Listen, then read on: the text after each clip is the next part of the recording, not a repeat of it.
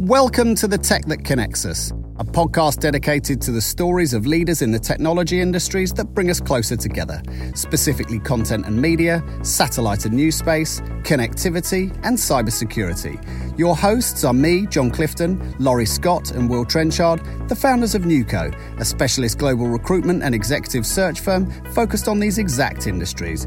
We love being a part of them, and we're excited to share these stories with you.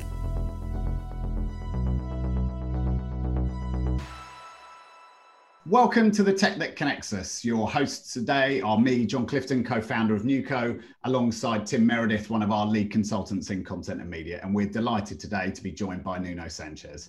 Hailing from Portugal, he joined Portugal Telecom in 2002 before becoming part of the team at Zon, now NOS, where he spent nearly seven years, leaving as their product development director. From there, he joined Vodafone and was a pivotal figure in creating and rolling out Vodafone TV globally, arguably one of the biggest TV projects of the last five years. At the start of 2020, he joined Kaltura, where he leads their telco and media practice. Welcome to the show, Nuno. Thank you very much, John. It's a pleasure to be here. Good to be here, uh, team. Good to uh, meet you also. Thank you for the invite. It's uh, uh it's a very unique day for, for us at Kaltura. Pleasure to be here uh, to in, in the celebratory mood that we are. And thank you for the invite. And uh... our pleasure, our pleasure. Um, so to get the story started, we, we kind of like to go right back to the beginning, I guess. So how and why did you get into the, the broadcast and TV industry? So it honestly, it was a bit of a um, coincidence, to tell the truth. I started my career uh, doing some consulting jobs, first in some consulting and then in Portugal Telecom in the consulting group. And I just happened to sort of, uh, I had appetite for technology topics. Uh, media was the fast growing topic at the time. Uh, the, the cable deployments were running strong. Broadband was starting to be deployed at scale. And I just ended up gravitating there. And I, I just found that the, the mix of technology and business was really my space of uh, uh, uh, where I felt comfortable, and I just kept digging deeper and deeper into that. And uh, here I am. That took me step by step, deeper and deeper into the pay TV part. Fantastic, very good. So, uh, passing over to Tim for a few more questions around the past. Yeah, so you you've worked at three large operators and now one of the biggest vendors in in TV um, and video. Um, is there a period in your career that you would single out as being the most enjoyable? Yeah, I think I think that I, have been very privileged throughout all my career to have a lot of fun while working, and uh, uh, that uh, that for me is still the defining element. And how I make my decisions is: Am I going to have fun doing this? The definition of what fun is has changed with years. Uh, it moved more from I would say personal achievements and getting this kick out of doing things to now, which is more uh, getting the pleasure of getting people to build up and them having the pleasure of building and putting all the pieces together. And that has changed. But I would say the most enjoyable period was the period when I launched my first TV platform at uh, uh, Zon at the time. We had just created a brand. The company had just been spin off, and we, from the ground up, built uh, Iris, which was a product that we designed. It was groundbreaking. And we're super young team. No one had done that before. We felt we were the kings of the world to do anything. Uh, and that pleasure you get from just going out one day and you see the, the, the product you've built in advertising all over the country, and you get home and your friends talk about it at dinner, that, that gives that sense of achievement of you're impacting the world a TV set-top box at the time. So, so that that was that was quite unique, I have to say. Fantastic. And and and from that, who or what would you say has been sort of your the biggest influence during your career? So I, I, I was very lucky throughout my career to have what I think is the most important asset anyone uh, who has, I would say, high potential and has a strong attitude towards work and have, which is I had very strong mentors. Mm. I had people who I worked with that I deeply, deeply respected, and I felt I always had to exceed myself to to reach their uh, the level at which they operated and the expectations they had of me. Uh, and uh, uh and there are several of them. I can name them uh, one by one, but uh, they know who they are, and these were the people I worked with through in Zon. Uh, uh, in Vodafone. Some of them cross over from Zon to Vodafone. Uh, and I have to tell you, most of these people who are part of this story are today the leading people running uh, the pay TV businesses across Europe, in the UK, in Germany, in Portugal, uh, and this sort of uh, what I call the, the class, the class of 07 of uh, the Portuguese pay TV industry Uh, that went to pretty much uh, uh, run European pay TV in the decade to follow. Uh, was pretty much a one of a kind, and I was privileged to work with all of them and to keep them still today has people I can reach out and get advice and mentorship from. Fantastic, fantastic. And do, and do you still find yourself going back to them again, even even Absolutely. now for advice? And yeah, absolutely. It's harder that half of us are competitors now. So, yes. so sometimes some quite oblique conversations about things yeah, that you can't talk about. Yeah, the conversations always end up with, "We shouldn't be talking about this." so let's see if I don't. I, now I don't work in telecom anymore, so I don't. I don't. I don't need to worry about this. Perfect. Um, and obviously, you know, with with big recent news in, in in mind, what what achievement would you say you're you're most proud of to date? I think the achievement I'm most proud to date is that I've been able to build a cohort of people and teams that have been happy to land over and over their careers, their jobs, and their uh, dreams to, mm. to the path I've tracked across multiple companies. There are multiple people who I've had the privilege to work over the last 15 years who they keep, we keep running path in different roles, in different positions. And uh, anytime I'm uh, starting a new project or taking a company in a new direction, these are the people who ring me and say, how can I be part of this? How can I, how can I continue the work we've done together? And, and that's the biggest asset I've built in my career are the people who, if I, if I pick up the phone and say, do you want to be part of this? I'm quite sure they will say yes and they will be happy. Um, so with that asset, I am actually quite confident that whatever the project I set up to do next, uh, I'll have a good chance of success because I have this uh, army of, uh, Uh, of uh, team members and army of people who I trust uh, uh, to back me up. Yeah. That builds up every day and that grows as, as we onboard more people across the multiple businesses I've worked over the years. Perfect. So you've got you've got a deep bench. If I was to risk a sports metaphor, which yeah. I'm fully unqualified to make, but I've heard other people say. Yes, I will agree while being fully unqualified to agree. good, good. As long as we're all on the same level. Great. Um, so we've heard about sort of your your career and progression, and, and look back at the past. So that that brings us to the present, John. Thank you. So I, have got a couple of questions, but obviously this week has been um, has been a different week uh, for the organisation that you work for. So for any of our listeners who don't know, uh, Kaltura, the organisation that Nuno works for, um, went public this week. So um, just share a couple of words on uh, on the feeling of of you know the business going public and you know the, the journey that you've been on and what it means to everybody involved absolutely so uh, first thing i there, there's there's a set of arcane rules about what we can and cannot say immediately pre and post IPO. So I'm sure I'm going to break a few and I'm going to get hit by our legal team the day after this airs, uh, but still risking that. Um, so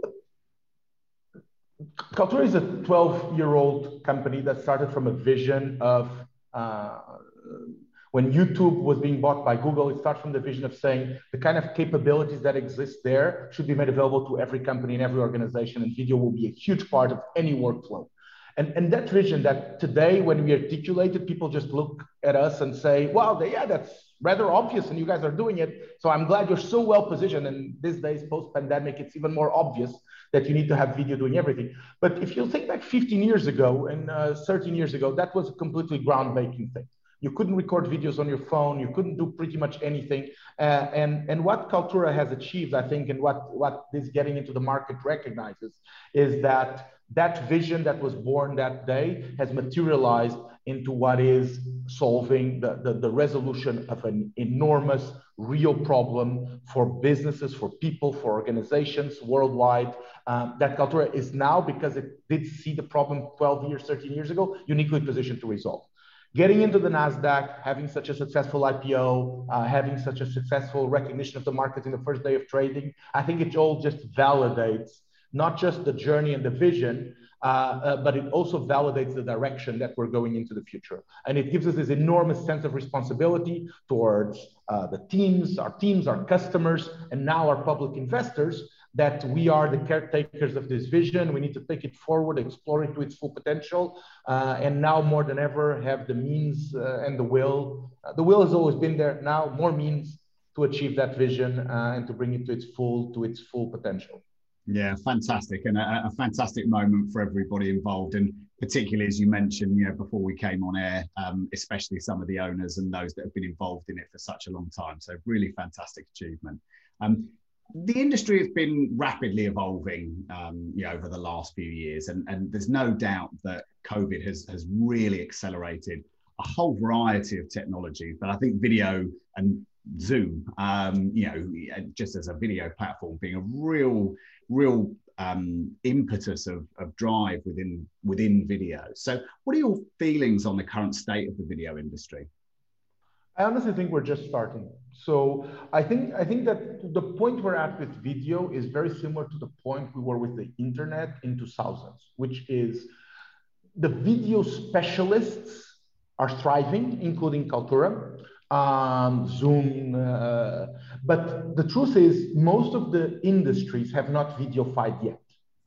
So, uh, and that's, I think, something Kaltura is uniquely positioned to leverage and to accelerate. But that's where I think we are, John. If you look back at 98, 99, pure online companies were using the internet and basing the business model on that. But if you're running a shoe store, the internet was immaterial for you. If you're running a factory, the internet was immaterial for you. And I think that's where we are with video. Where we are with video is that the wave of videoification of the whole uh, world is just starting. COVID accelerated dramatically. It moved education, communication. So it just moved all of these sectors. But there's so much more. There's pretty much very few things. Just imagine every interaction you have today that does not require the passage of a physical good from one end to the other. And that can be videofied. Uh, a doctor's appointment, mm-hmm. uh, uh, surgery in the limit with 5G uh, technologies overlaying video. So there's so much places where you still you're still not there and you could just be. And you're not there because the processes haven't been worked out, the technology in some spaces. We're still talking to a screen instead of having a real presence experience. Um, but there's so much. If you start adding things like uh, 3D printing, 5G, if you start putting the big data, AI, video, you start putting the convergence of all of these things. And tomorrow, you might just uh, go to a place and you want to buy a physical good, and you interact with a salesperson, and that physical good gets printed next to you in a 3D printer just because it's a piece of intellectual property plus melted plastic. So, how, how all these things will happen uh, is still up uh, in the air, and the next 10, 20 years will bring a dramatic revolution. So, I think we're just starting. Yeah, I, I, completely agree. And I think it's very, very exciting. Um, again, kind of focusing on that kind of last sort of 18 month period or so where, you know, we've all found our, our lives drastically changed. What do you think is, um, is, is the biggest lesson that can be learned or the biggest lesson that you've learned during these last 18 months? I think I've learned a couple of really important ones, maybe in different layers. I would say from the way we look at the world, this for me we still i don't think we still have figured out all the impact of this period. I think we're still in the in the uh, euphoria of the change and the peak. I think we're we're almost like we're almost about to get to v-day in world war ii we're like we know it's getting to an end. We know this. We think the world's going to change but we still don't understand the new world order to come. Uh, and i think we're living our uh, Great Depression, World War II, uh, uh, the, the, moment, Industrial Revolution, we are living a moment that's changing history and we have no clue what's about to come because every projection we do can lead us to very different places. Uh, I think this is a groundbreaking moment equivalent to the Industrial Revolution for the reason, that simple reason. 200 years ago, people moved from the fields into the city and with that, they defined modern society. And now we've broken a connection that is the core of, how society operates, which is work and physical location are connected. We've built city, road, means of transport. We've been built tax systems. We've built discriminatory pay practices around this principle, and that all crumbles. It, it simply stops making sense now. Um, and uh, I think that the change to come, if you think about 12 months, or it doesn't matter, but if you think about 10 years, you'll see that nothing will define the change of society like this. And, and I think that creates huge opportunities for Kaltura, for individual investors, for careers of people, and processing all of this, I think will be the most interesting thing in the next couple of years. So I do think this is a pivotal moment in society and not a blip. uh, not a blip. And I call it now, I think it's a trend. We went from the country to the city and now to the beach. So, and let's see what all the implications of that will be. Um, uh, from, from a managerial perspective, uh, uh, for me, I think the biggest challenge was that the way I saw my role, I, have been a, war, a, road warrior for seven, eight years, 100 flights a year, uh, and just being with people, solving problems, convincing them, managing crisis. And that all the first reaction was get onto a plane, meet them face to face, have that uh, empathy and that connection. Um, and, and the hardest thing to do is solve the crisis or the moment by connection.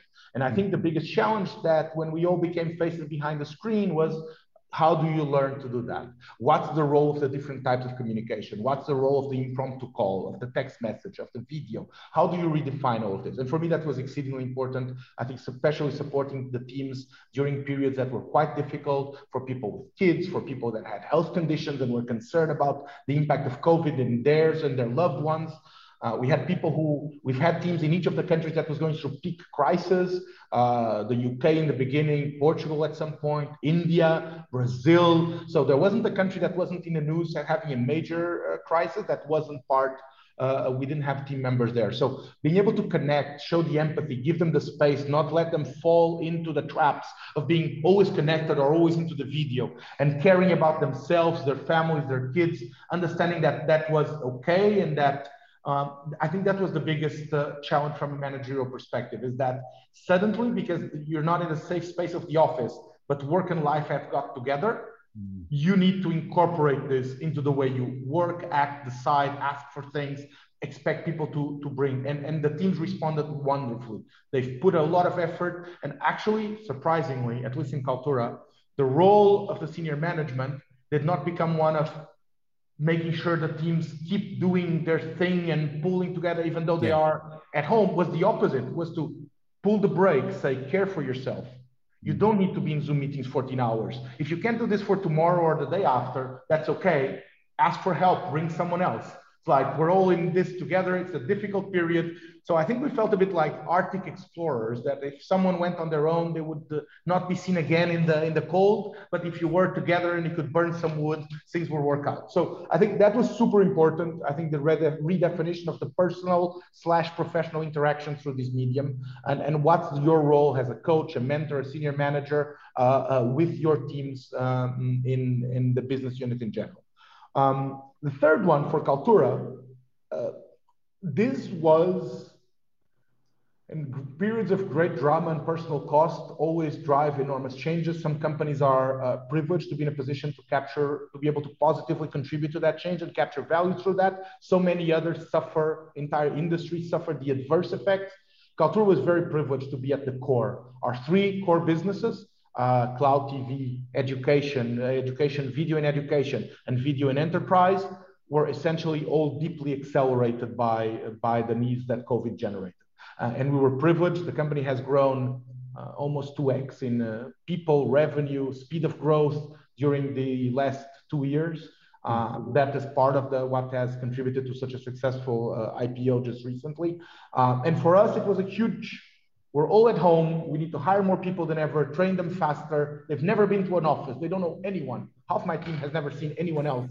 They've all been hired and they're all spread around the world. How do you build the connections? How do you build the efficiency working, but also the empathy and the dedication that, that's necessary for, uh, for things to, uh, for things to, uh, to, to, to work and for the growth to be maintained. So, so that was the biggest challenge. I think we responded uh, in a very, in a great way uh, that, uh, and everyone showed their absolute best in this period. So, so those, those three dimensions are sort of, when I think about the last 18 months, they're what come to mind. They're deeply intertwined and it's going to be super exciting, the world that's going to come out of this, of this crisis. It's, it's going to be so different than it would have been if it hadn't happened it will have so many challenges and opportunities to explore. Yeah, I completely agree. Some, some great lessons there, and I, I completely agree about some of the excitement for the future, which uh, which brings us nicely to that. So, uh, Tim, passing over to you for a few more questions around the future. Yeah, so obviously we've talked about you know the disruption and the things that's changed and the opportunities that that might bring up. So, where do you see the biggest potential for content consumption going forward? So I, I think that the biggest unexplored potential, which doesn't mean it's the biggest in general, because mm. User professionally generated content will continue uh, Hollywood style, and now that pretty much anyone can do Hollywood style at very low cost of entry, will continue to explode as we see niche content, and we're very active in, in India, for example, and and uh, India is an unbelievable market because you think about it as a country, but you see, almost think about it as a planet in yeah. terms of the diversity it has inside. And when you start looking now at content, you see that the fragmentation of languages, cultures, uh, uh, uh, regional, uh, uh, all of this plays into this rich array of offers of fragmented micro niche content that before could almost not be accessible to anyone beyond its immediate uh, uh, target market. And now suddenly can be can reach the country can reach the diaspora and can just become mass market for consumers that never thought about it. So and we're seeing the same thing in with nigerian content for example. We're seeing the same thing with uh, multiple in countries like china where we have multiple ethnical identities of very large scale. And and all of this sort of we're, we're almost moving, it's the, the opposite effect than we had when the massification of the American culture mm. followed the, the advent of cinema and of World War II. And now what we're seeing is the opposite, is the massification of the massification of each individual culture. You, you, you're individual, but you've become mass market. So there you can enjoy an amazing uh, uh, film, uh, Pakistani film in, uh, in uh, uh, Netflix you can see Casa de Papel, and you can see three other things. And half of your content you're watching is you can even see drama from Iceland. I didn't know Iceland had had a, a movie industry was sort of counterintuitive, and you then see a show that leaves nothing uh, uh, uh, like uh, uh, recently started Netflix. Name eludes me, but very good. There's volcano. People come back from the dead. Go watch it. So and it's in Iceland. So, uh, and the, but, there's not but, if you search Iceland volcano back from the dead, there's not going to be many options. You'll probably no, I, I, don't think I don't think. and, and, and, and, if there is, if there are two, just click the one on Netflix because yeah. I'm not want to know what the other one is. So, um, but but the point being, so that that is exploding. I think that, and that's the core driver of our core of our cloud TV business. That's the core of what we are essentially positioning ourselves as. If you have content, if you want to reach an audience, there's no reason why you should be at a disadvantage in terms of the tech stack, the feature set, the capabilities, the monetization options versus the big players. Yeah. So if you're producing Icelandic content and you want to distribute directly, we have the tools and the economic model to allow you to have the equivalent experience. And that's the whole value proposition behind uh, Kaltura. A second element that is super important is everything that is UGC. So user generated content keeps exploding, keeps getting into this professional space that's deeply captured by YouTube, uh, of course, but it, that it, it's having multiple spin-offs of integration where that experience is almost ubiquitous in multiple places. So I see that continue to, to explode. And right now you have these gigantic subcategories like uh, gaming and like uh, uh, esports in general, which is a world in itself. But, but there's so many. I think for me, the, the commercial power of the unpacking models. If you if you have young daughters and they're into the LOL dolls, you'll understand that the, the value of, of the it used to be it used to be a cartoon created a doll that created youtube uh, uh, content fan content and now it's like fan content creates a physical product that might lead to a cartoon and you're like wow yeah uh, it's a product done for the unpacking experience so all that that connection and the role of video has the start point of a commercial experience and not a complement, I think is exceedingly powerful. But the most interesting element of all from a nascent perspective, I think, is what I go back to, it's the, the, the videoification of work. Hmm. The videoification of work is the least tapped of all of this because video was perceived, I don't know, it was perceived to be a second class data type in, in companies where uh, doing video was something that you would never go to your company portal to do anything. And if you wanted to get trained, you wouldn't cross your mind to watch a video. And right now we have people recording meetings and uh, you find yourself, uh, I couldn't attend that session. I want to see it. I go there. Uh, and you find yourself that the physical event used to have 50 people hearing you speak, and now you can get 500,000. And, and all of these things just, uh, uh, and going to the doctor through a video appointment was absolutely ridiculous. And the medical profession thought of this as close to blasphemous.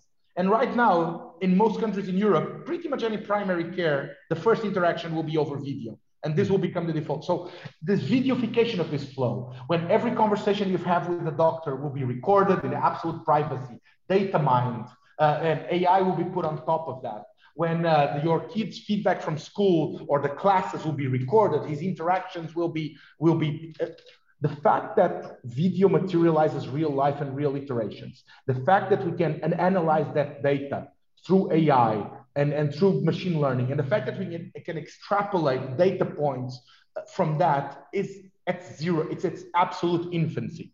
Just think about the potential and forgetting a bit the, the, the privacy thing that needs to be addressed.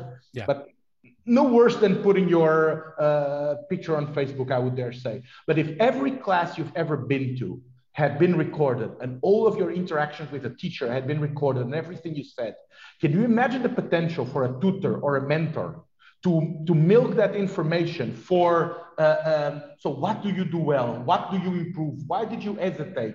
Why did you go into this path but did not commit to it? So the data that comes out of what we say and do is it can be will be captured in video at very low cost so i think that videoification of uh, society uh, of work of education i think that's really the next big wave and that's where uh, I, I, do think that as we as we hit the public market and as we see this enthusiasm from investors to be part of Kaltura's journey, is they recognize that video is not a tool. Video is a completely new way of working that will revolutionize how many industries operate. Um, and uh, and again, I think it's just starting. Hmm. Yeah, no, absolutely, absolutely. Um, and, and one one final question, sort of on on this point, because I think you covered quite a quite a nice range of things there maybe excluding you know the the challenges we've seen and, and coming out the pandemic you know and the immediate aftershocks of that and you know, the mixture of challenges and opportunities that will bring what what do you see as, as the biggest challenge facing the industry right now? It depends on which concrete industry uh, we're talking about but let's talk about the, the media and the professional tv uh, uh, the cloud tv which is uh, the, the core of the bu uh, that i run I think the biggest challenge there um, is understanding the role of each of the agents and the players. So the industry structure is not settled. Um, will the, the business models that operate and the level of the level of uh, uh, it's not clear if a distributed if it if there's market potential for a distributed content model where essentially you have many providers providing content directly to many customers, or if you're going to get the reaggregation of the intermediary, where you're going to have half a dozen large aggregators, intermediaries, who then intermediate the whole customer. I think that's open in the air, and that is at the both at both the same the biggest risk and opportunity because the winners and losers of each of these two configurations are dramatically different. So I think that's that's that's the question that will shape the industry is can people be successful? Can mid, small, mid, and even large, but not global content providers address, directly reach the customer successfully and profitable without having to be re-aggregated? Has sure. in the original days of pay TV. I still think that question is open. Super interesting data point that Netflix stopped growing. The fact that Netflix mm. stopped growing, up, it literally puts into an upheaval all the projections about what the industry can be. The fact that you have now three, four players who could legitimately be at equivalent scale in a couple of years starts to design, starts to make clear the winner takes all model doesn't exist.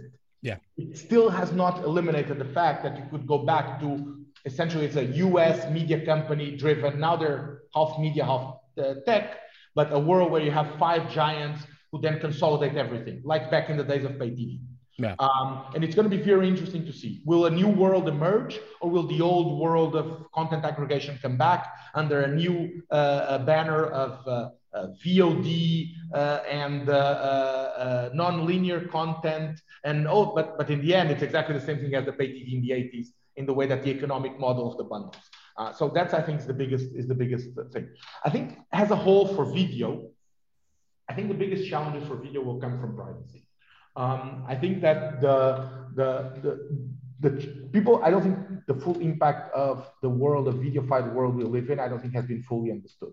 Hmm. Um, and I think that while we're starting to process the enormous implications of um, uh, fake news and of social media and of, so we started to grasp with personal exposure and you put your pictures your kid's picture and you get your drunken picture, which sounds great at 14, not the best thing for a job interview at 28, and you start understanding uh, it, it's get acceptable now. I never took my drunken pictures out of Facebook, so they're still there. If someone doesn't want to hire me because of those, that's okay. I wouldn't want to work there. but I have that privilege to say that now. I'm not sure if uh, uh, my 18 year old or 21 year old self would agree if he lived today. So, but but we're starting to grapple with all that, and regulation has come afterwards.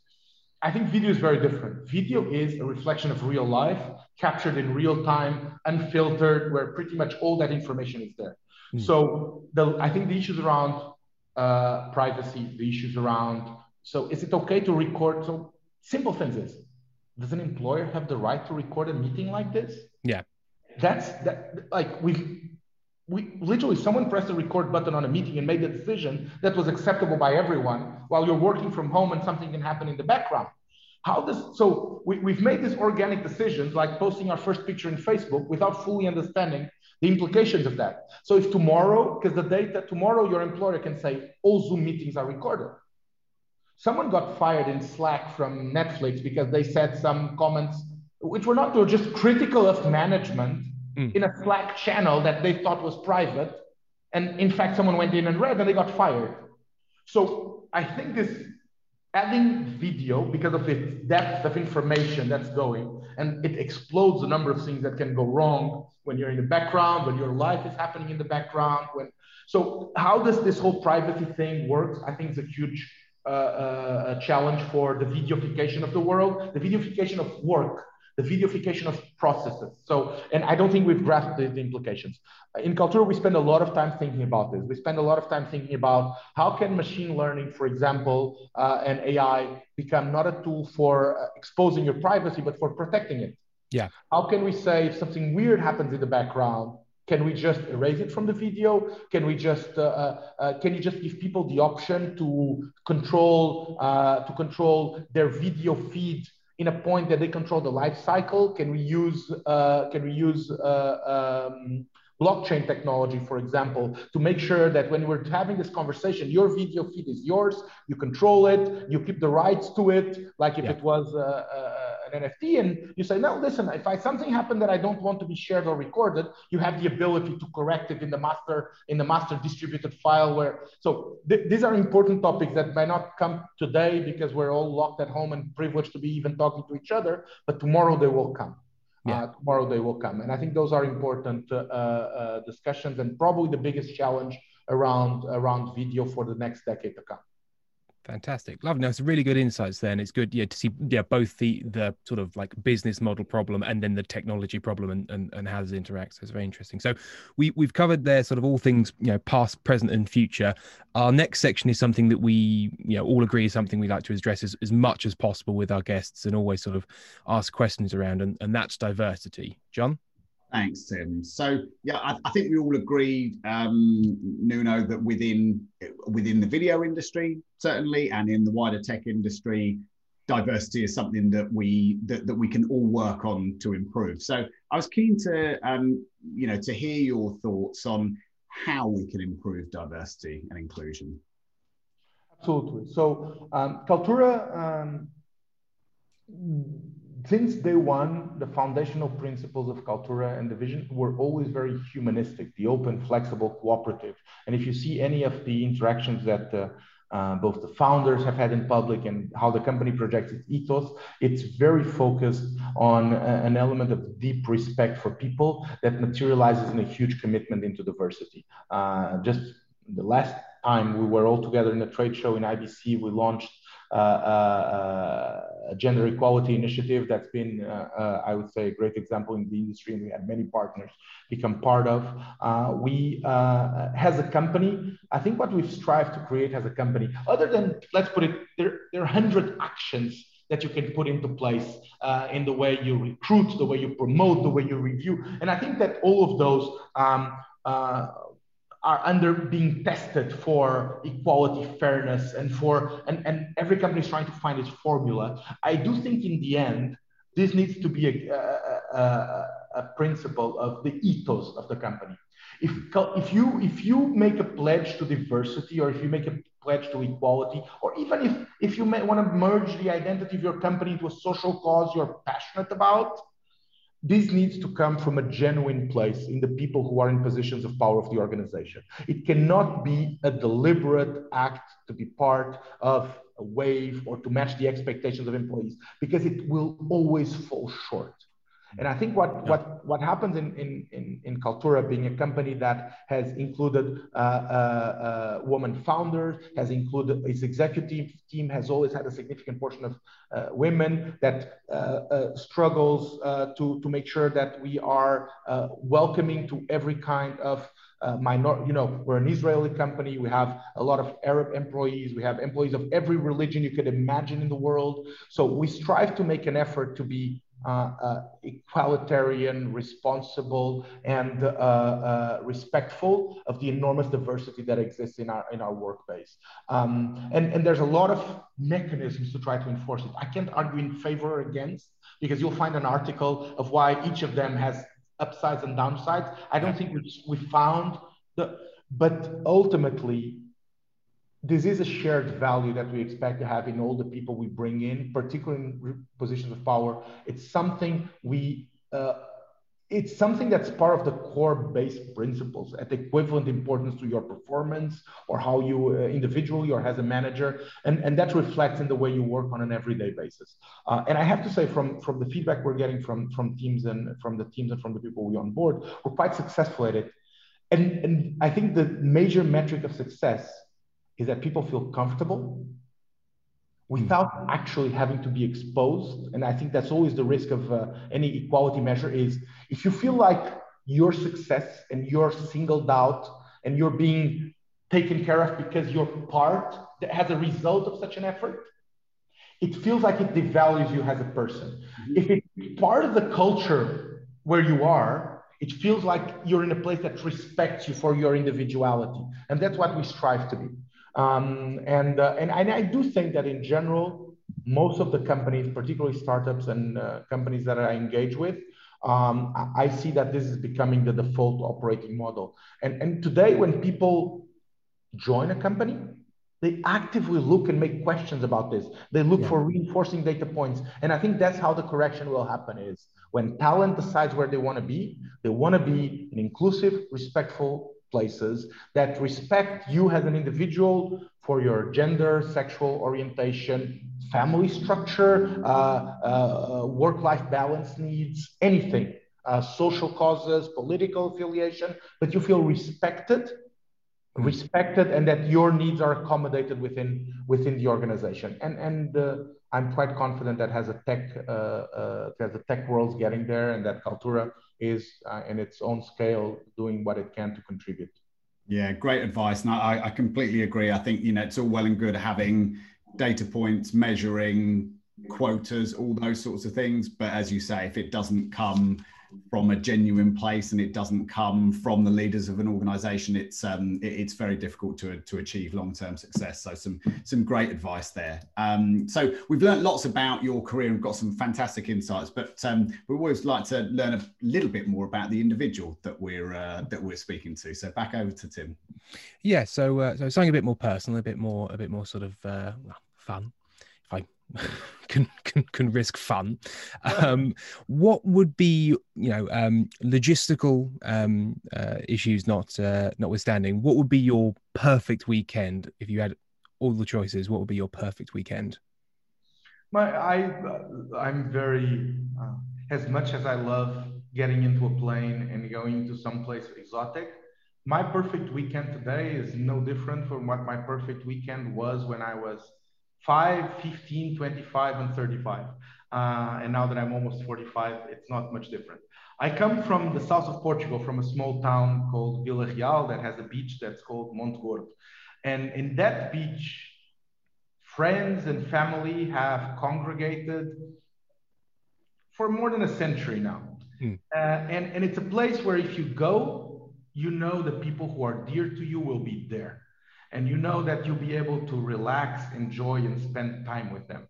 And, and my definition of what a perfect weekend is, it's been the same throughout the years, is to stay, to get there, to put my towel in the sand, to see people I don't see every day walking past, to talk to them by the sea, to grab a beer in the bar behind with them, to randomly bump into someone at night in that small place and just uh, agree to have a dinner out. And in every corner you turn to see people that are have meant something in your life, that have been your friends, friends of your parents, references at some point. See your kids playing with their kids. Uh, and in a world where we're always in a plane, that we've lived in multiple countries, and that we have friends from all over, and that life is everything we life is so fast and transient. Mm. Being able to go back to that place and have those same references and make sure that my kids uh, enjoy it as I did and build the same kind of roots is the definition of a perfect weekend. Yeah, and to have that consistency and that anchor, and yeah, that things to come back to you. That's really nice. That's really nice. Wonderful. Well, thank you for that. Um, so let's go straight into the quick fire round.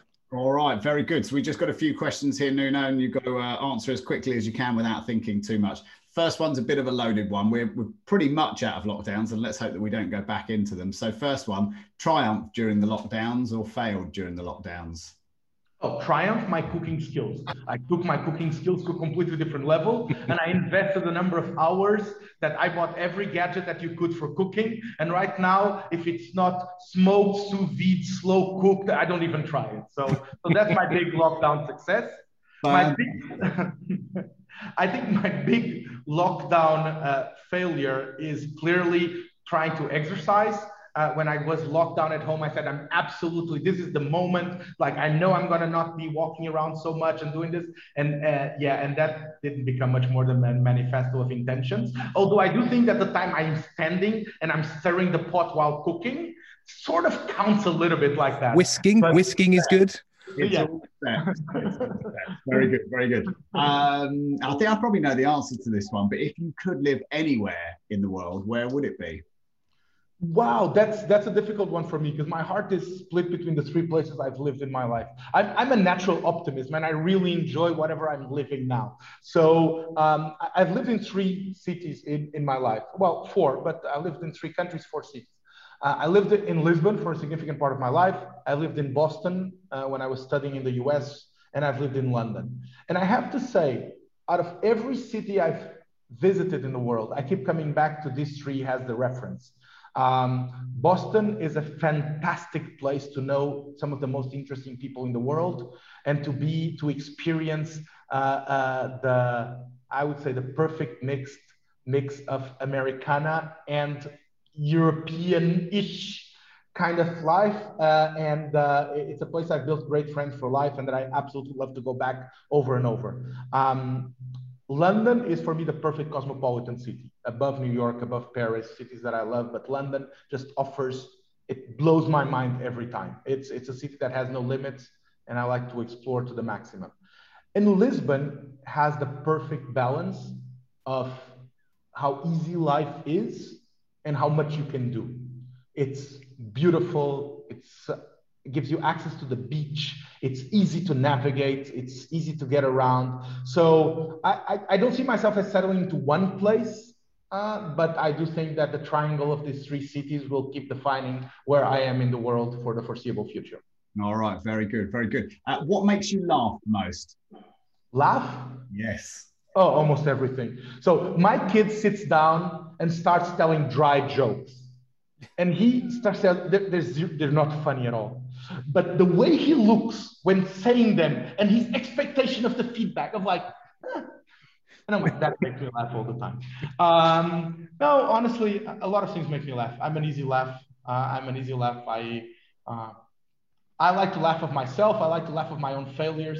I like to laugh when I become too much of a caricatural version of myself uh, and when I go overboard. So um, I like to laugh when I was obviously wrong and I was caught uh, in the middle of that. So a lot of things make me laugh, thankfully.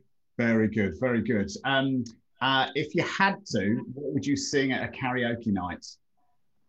Oh, New York, New York. That's no, and, and I do it. It's not if I had to, I do it. I do it. So, uh, so very good. Um, regardless if there's a karaoke night on, you'll just stand up and start. I will. Yeah, that has happened. So. Fabulous. And last one from me. Um, uh, if you could only eat one meal for the rest of your life, what would it be? I can't answer that question. I can't even I can't even have the same meal two days in a row. So I, I, I, I don't so so I'll tell you what it is.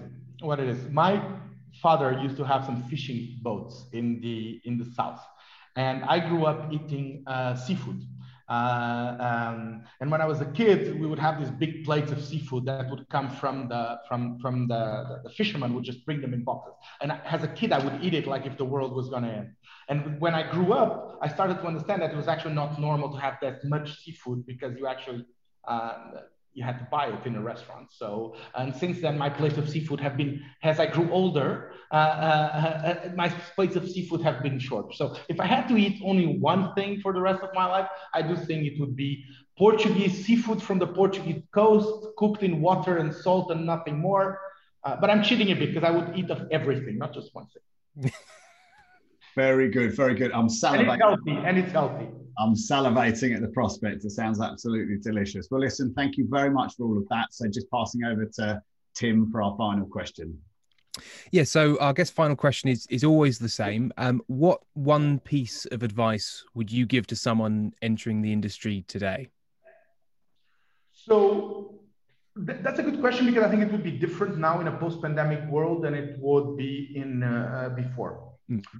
So I think the first question is don't the, the, the advice would be don't take the benefits of the digital world as the unique way to operate mm. because in this industry like in most industries the relationships you build with people are the key element for your success they could be as employers employees as partners as customers as suppliers but you my career in this industry has been defined by trusting and building trust in people who either had or rose to have relevant roles in shaping the, the fate of the industry. Mm. Those relationships were built over meeting rooms, but they were built around laughs. They were built around, uh, they were not built around the negotiation or the content or the product characteristics or the, they were built about the unstructured conversations, the vision, the personal histories, the, the connection.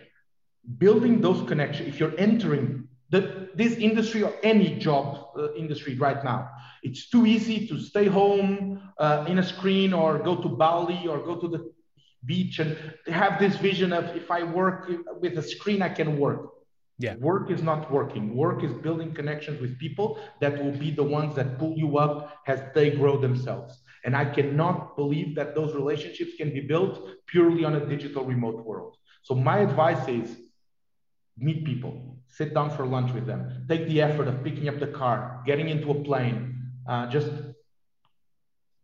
make sure you keep, you invest the time to do the thing that matters, which is to build this relationship that's going to shape your whole future, your career, and will help you grow as a person. Fantastic. Thank you so much. Um, Nuno, we really appreciate you joining us on the show. Uh, some fantastic and some great lessons. So thank you very much for joining us. John, Tim, it's been a pleasure. Thank you, and thank you to everyone at Newco. Uh, best of luck to all of you guys. Thank you for listening to our podcast. If you enjoyed the show, please do subscribe and give us a rating. It really helps these stories to be found and enjoyed by more people. For more information about Newco, we can be found at www.neuco-group.com. You've been listening to The Tech That Connects Us.